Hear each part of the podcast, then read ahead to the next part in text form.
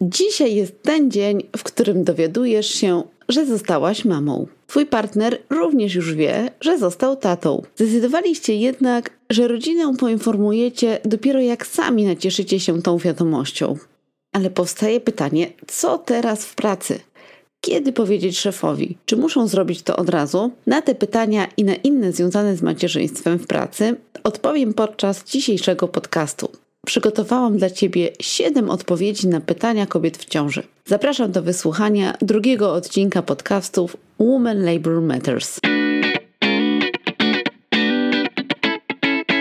Pytanie pierwsze. Kiedy powinnaś poinformować szefa o swojej ciąży? Tak naprawdę odpowiedź jest bardzo krótka. Możesz poinformować swojego szefa o swojej ciąży wtedy, kiedy będziesz na to gotowa. Poinformuj po prostu swojego szefa o ciąży wtedy, gdy będziesz czuła się z tym komfortowo. W prawie pracy, w kodeksie pracy nie ma żadnego terminu, w którym musiałabyś poinformować pracodawcę o ciąży. Tak naprawdę to od Ciebie zależy, kiedy będziesz chciała o tym powiedzieć.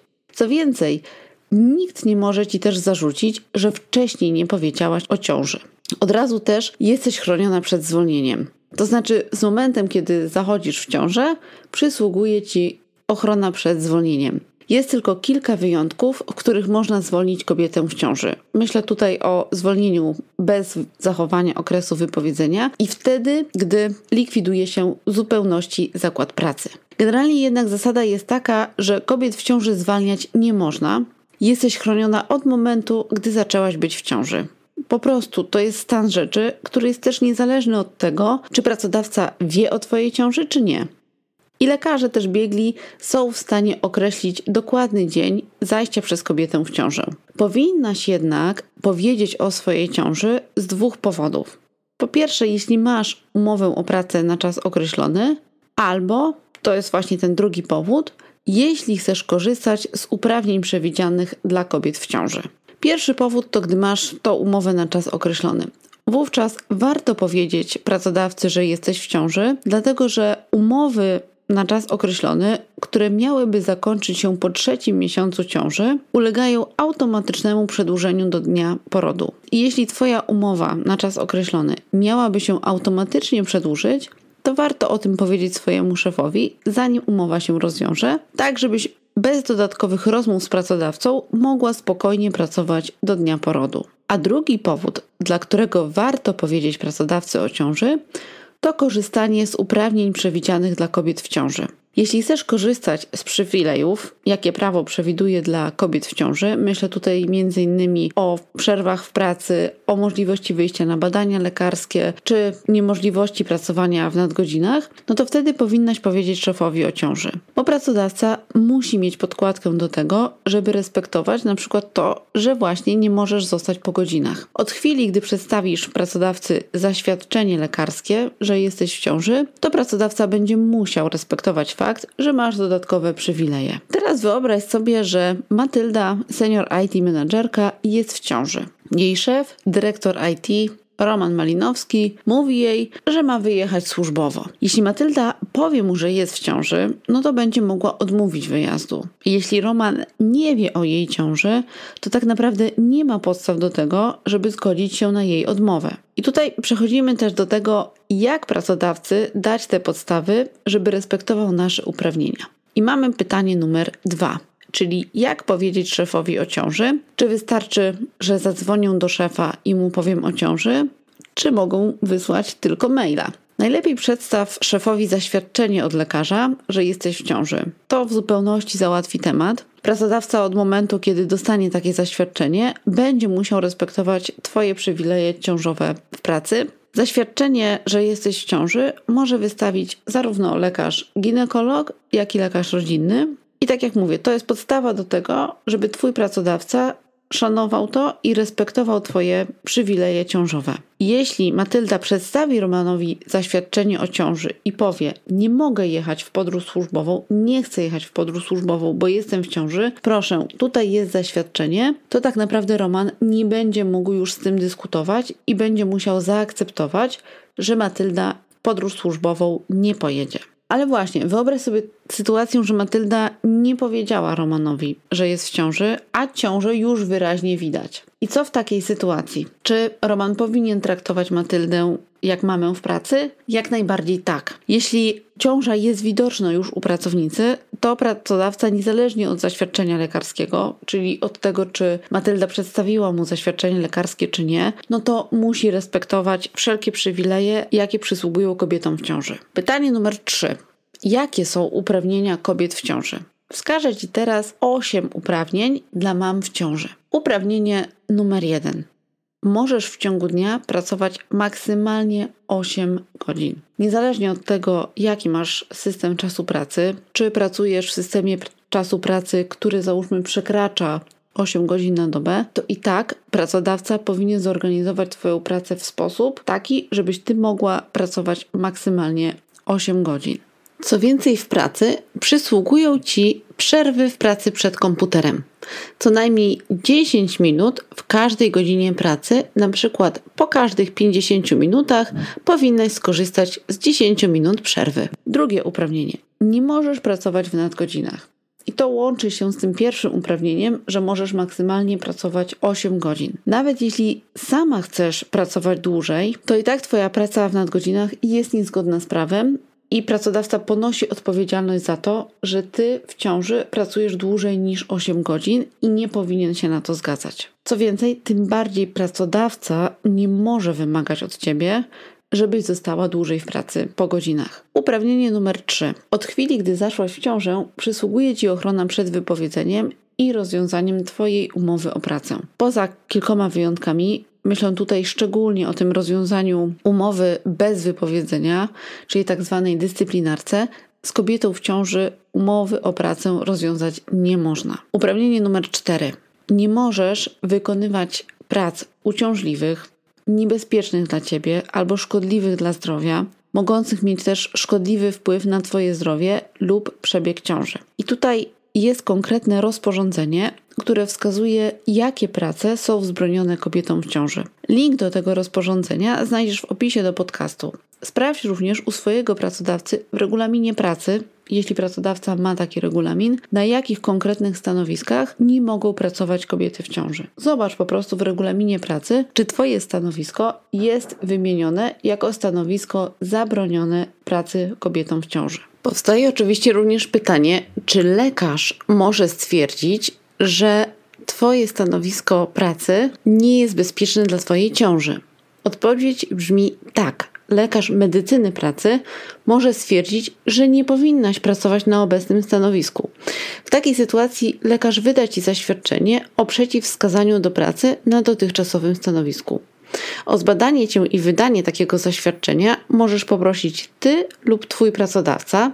Lekarz również sam może wydać takie zaświadczenie. Uprawnienie piąte. Pracodawca może polecić Ci wyjazd służbowy tylko za Twoją zgodą.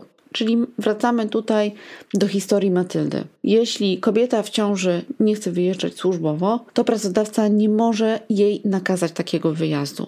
Oznacza to również to, że po prostu wyjazdy służbowe dla kobiet w ciąży są dozwolone tylko jeśli kobieta na to się zgodzi. Uprawnienie szóste. Nie możesz pracować w porze nocnej. Pracodawca powinien zapewnić Ci pracę tylko w ciągu dnia i jeśli dotychczas pracowałaś w nocy, to pracodawca powinien zmienić Ci godziny pracy tak, żebyś pracowała tylko w ciągu dnia. I znowu, tutaj niezależnie od tego, czy Ty chcesz, czy Ty nie chcesz, w nocy pracować Tobie nie można. Może się również zdarzyć sytuacja, że ze względu na zakaz pracy w godzinach nocnych pracodawca zmieni Tobie stanowisko pracy i będziesz musiała pracować na innym, podobnym stanowisku pracy, ale w takiej sytuacji zachowasz dotychczasowe swoje wynagrodzenie, co oznacza, że po prostu Twoje wynagrodzenie ze względu na zmianę stanowiska pracy nie zostanie obniżone. Uprawnienie siódme. Twoja umowa o pracę na czas określony lub umowa na czas próbny zawarta na czas powyżej miesiąca, które miałyby zakończyć się po upływie Twojego trzeciego miesiąca ciąży, ulegną przedłużeniu do dnia porodu. Automatycznie ulegną takiemu przedłużeniu. Co w praktyce oznacza, że umowa ulega przedłużeniu w sposób automatyczny. Oznacza to tyle, że nie musisz z pracodawcą podpisywać dodatkowego aneksu, który przedłuży okres obowiązywania Twojej umowy do dnia porodu.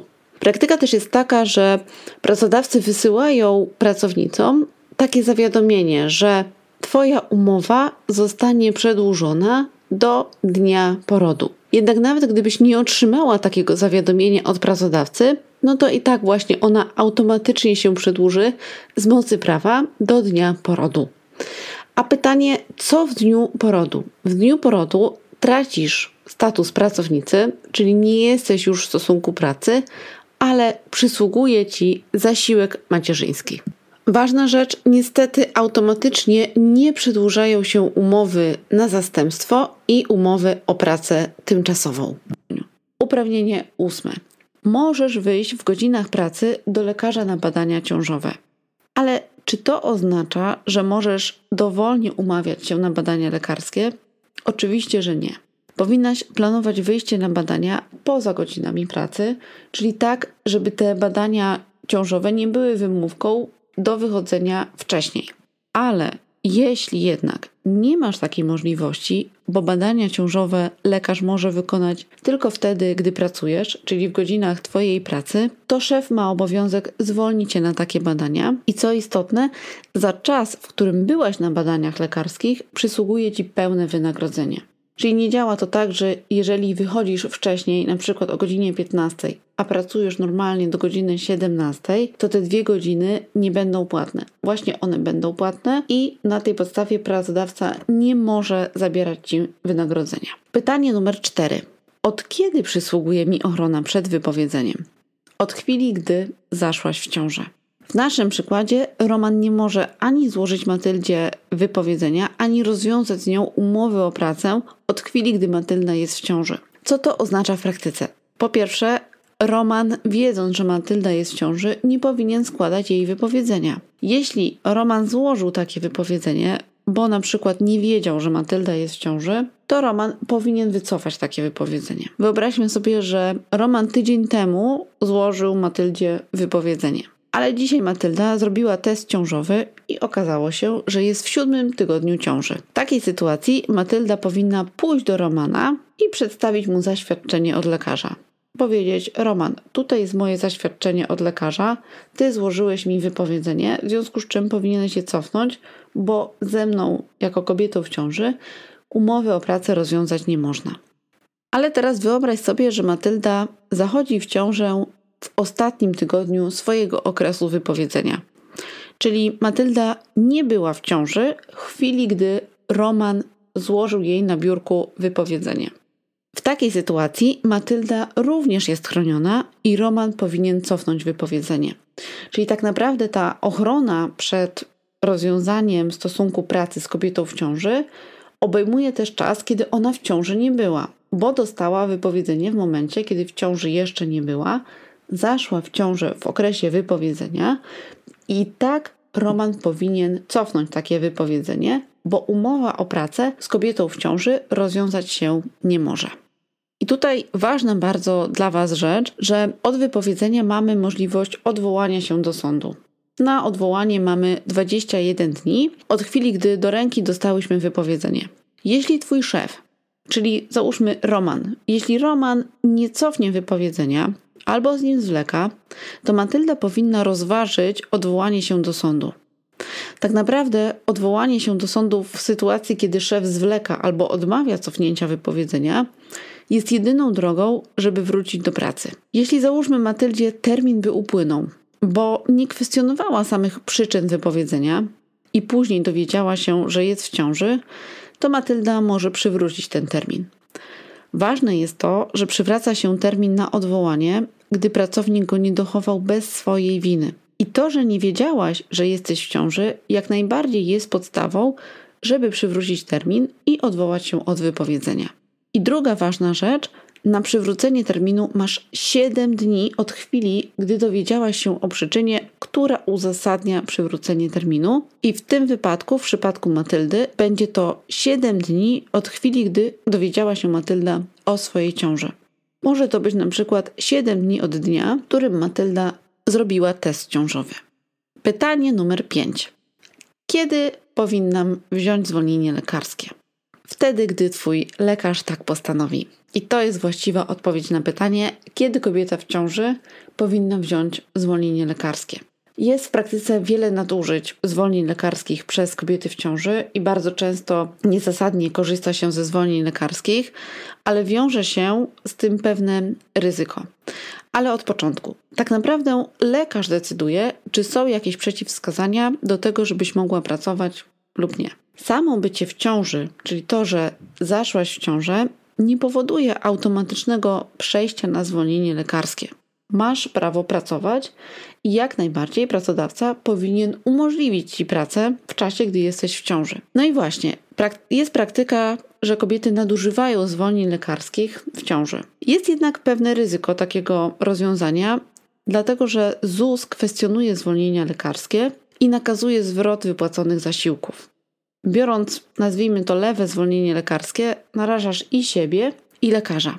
Ale o co chodzi teraz z tym straszeniem? Będąc na zwolnieniu lekarskim, bierzesz po prostu na siebie ryzyko związane z zakwestionowaniem wypłat zasiłku chorobowego przez Z U S. Gdy nie będzie przesłanek medycznych, żebyś była na zwolnieniu lekarskim, to Z U S może odmówić Ci dalszego wypłacania zasiłku chorobowego i zażądać zwrotu dotychczas wypłaconego. Po prostu Z U S twierdzi, że jesteś zdolna do pracy i powinnaś do niej wrócić, bo Z U S może kontrolować to, jak też korzystasz ze zwolnienia lekarskiego. Generalnie jest tak, że zwolnienie lekarskie ma służyć Twojemu powrotowi do zdrowia i w dalszej części powrotowi do pracy. Jeśli jednak Z U S uzna, że wykorzystujesz zwolnienie lekarskie niezgodnie z jego przeznaczeniem albo wykonujesz pracę zarobkową, to może nakazać Ci zwrot wypłaconego zasiłku chorobowego. Zwrot dotyczy nie tylko zasiłku wypłaconego w ramach ostatniego zwolnienia lekarskiego, ale wszystkich zwolnień obejmujących okres zasiłkowy, co oznacza, że nie ma tutaj znaczenia, czy dostałaś zwolnienie lekarskie na tydzień, czy dostałaś zwolnienie lekarskie na miesiąc, czy dostałaś zwolnienie, na przykład cztery zwolnienia lekarskie na kolejne tygodnie. Znaczenie ma cały okres zasiłkowy. I tutaj Z U S może nakazać zwrot wypłaconego zasiłku obejmujących cały okres zasiłkowy. Przy temacie zwolnień lekarskich dla kobiet w ciąży pojawia się również pytanie, czy powinnam wziąć zwolnienie lekarskie na prośbę swojego pracodawcy. Nie możesz po prostu pracować na obecnym stanowisku, będąc w ciąży. Szef powiedział Ci, że nie ma możliwości, żeby powierzyć Ci na ten czas inną pracę, czyli żeby przenieść Cię na inne stanowisko. I zasugerował Ci, żebyś wzięła zwolnienie lekarskie od ginekologa. Czy powinnaś tak zrobić? Odpowiedź brzmi nie. Nie bierz zwolnienia lekarskiego na prośbę pracodawcy, jeśli nie ma ku temu przesłanek medycznych. Dlaczego? Właśnie będąc na zwolnieniu lekarskim, bierzesz tak naprawdę na siebie całe ryzyko związane z zakwestionowaniem wypłat zasiłku chorobowego przez Z U S. Gdy nie będzie przesłanek medycznych, żebyś była na zwolnieniu lekarskim, Z U S może odmówić Ci dalszego wypłacania zasiłku chorobowego i może zażądać zwrotu dotychczas już wypłaconego. Z U S po prostu stwierdzi, że jednak jesteś zdolna do pracy i powinnaś do niej wrócić. I z powodu istnienia tego ryzyka, że Z U S zakwestionuje wypłatę Tobie zasiłku chorobowego, lepiej, żeby pracodawca po prostu zwolnił Cię z obowiązku świadczenia pracy. Oczywiście pracodawcy robią to niechętnie ze względu na to, że ponoszą ciężar wypłaty Tobie wynagrodzenia przez cały czas ciąży, jeśli nie są w stanie zapewnić Ci innej pracy. Terminy. Jak długo możesz przebywać na zwolnieniu lekarskim? Możesz na zwolnieniu lekarskim w ciąży przebywać maksymalnie dwieście siedemdziesiąt dni. Zazwyczaj ten okres tych dwieście siedemdziesiąt dni nie jest przekraczany. Przysługuje Ci w takim wypadku sto procent wymiaru zasiłku chorobowego, co zazwyczaj odpowiada po prostu sto procent Twojego średniego miesięcznego wynagrodzenia ostatnich dwunastu miesięcy. I dlatego właśnie branie zwolnień lekarskich w ciąży jest tak bardzo kuszące, bo nie tracisz pieniędzy, a jesteś na zwolnieniu lekarskim i nie musisz pracować. Pytanie numer sześć. Czy można wyjeżdżać na wakacje będąc na el cztery? Teraz wyobraźmy sobie, że Matylda jest na zwolnieniu lekarskim już od kilku tygodni. No i dostała od lekarza kolejne zwolnienie lekarskie. Planowała z mężem wyjechać na wakacje, no ale jest na zwolnieniu i właśnie pytanie, czy Matylda może wyjechać poza miejsce zamieszkania, czy może powinna zostać w domu? No bo czy Z U S nie zakwestionuje wypłat zasiłku chorobowego? Przed chwilą straszyliśmy tym. O tym, czy możesz podróżować, decyduje Twój lekarz. Znowu, decyzja lekarska. Zasadniczo Z U S i sądy wskazują, że zwolnienie lekarskie ma służyć powrotowi do zdrowia, a nie zwiedzaniu nowych miejsc i wyjazdom na wakacje. I często też Z U S i sądy kwestionują wyjazdy na wakacje. Ale w wielu wypadkach taki wyjazd może być konieczny, na przykład gdy bolą Cię plecy i chcesz wyjechać do sanatorium na zabiegi masażu kręgosłupa. Albo na przykład chcesz mieszkać u rodziców przez jakiś czas w innym mieście, bo tam masz zapewnioną lepszą opiekę. Ale zrób jednak dwie rzeczy. Po pierwsze, poproś lekarza o zaświadczenie, że możesz podróżować, że możesz wyjechać. I po drugie, powiadom o zmianie miejsca pobytu pracodawcę i Z U S. Masz na to trzy dni od dnia, w którym zmieniłaś miejsce zamieszkania. I tutaj też ważna kwestia praktyczna. Jeśli od początku zwolnienia lekarskiego, czyli wtedy, kiedy idziesz do lekarza i lekarz wystawia Ci zwolnienie lekarskie, również jeśli to jest zwolnienie lekars- lekarskie kolejne z rzędu, chcesz przebywać w innym miejscu niż dotychczas przebywałaś. Czyli na przykład od początku swojego zwolnienia lekarskiego chcesz być u rodziców, to poproś lekarza, żeby wpisał na zwolnieniu lekarskim adres Twoich rodziców, a nie Twój adres, w którym mieszkasz wtedy, kiedy jesteś w pracy. Po co? Dlatego, że wtedy Z U S będzie wiedział, w jakim miejscu ma Ciebie szukać, jeśli chciałby Ciebie kontrolować. Pytanie numer siedem. Czy moja umowa na czas określony przedłuży się do dnia porodu? Wyobraźmy sobie, że Matylda ma umowę na czas określony. W czasie jej trwania zachodzi w ciążę. No i powstaje pytanie, czy jej umowa zostanie przedłużona do dnia porodu. Tak, zostanie przedłużona, ale musi być spełniony jeden warunek. Przedłużeniu, automatycznemu przedłużeniu ulegają umowy o pracę zawarte na czas określony albo na okres próbny przekraczający miesiąc, ale tylko te umowy, które zakończyłyby się po upływie trzeciego miesiąca ciąży. Jeśli termin zakończenia umowy na czas określony przypada przed trzecim miesiącem ciąży, czyli na przykład w drugim miesiącu ciąży albo w pierwszym miesiącu ciąży, to umowa nie przedłuży się do dnia porodu i w takiej sytuacji umowa wygaśnie w, terminy, w terminie, na który została zawarta, czyli na przykład po upływie roku. To już wszystko w dzisiejszym podcaście. Jeśli chcesz dowiedzieć się więcej o swoich prawach w pracy, to zapisz się na mój newsletter na w w w kropka woman labour matters kropka p l. Otrzymasz również bezpłatny e-book o prawach kobiet w ciąży. Na mojej stronie znajdziesz również materiały edukacyjne i informacje o nadchodzących wydarzeniach. Dziękuję Ci za wysłuchanie i do usłyszenia w kolejnym podcaście Woman Labour Matters. Elżbieta Niezgódka.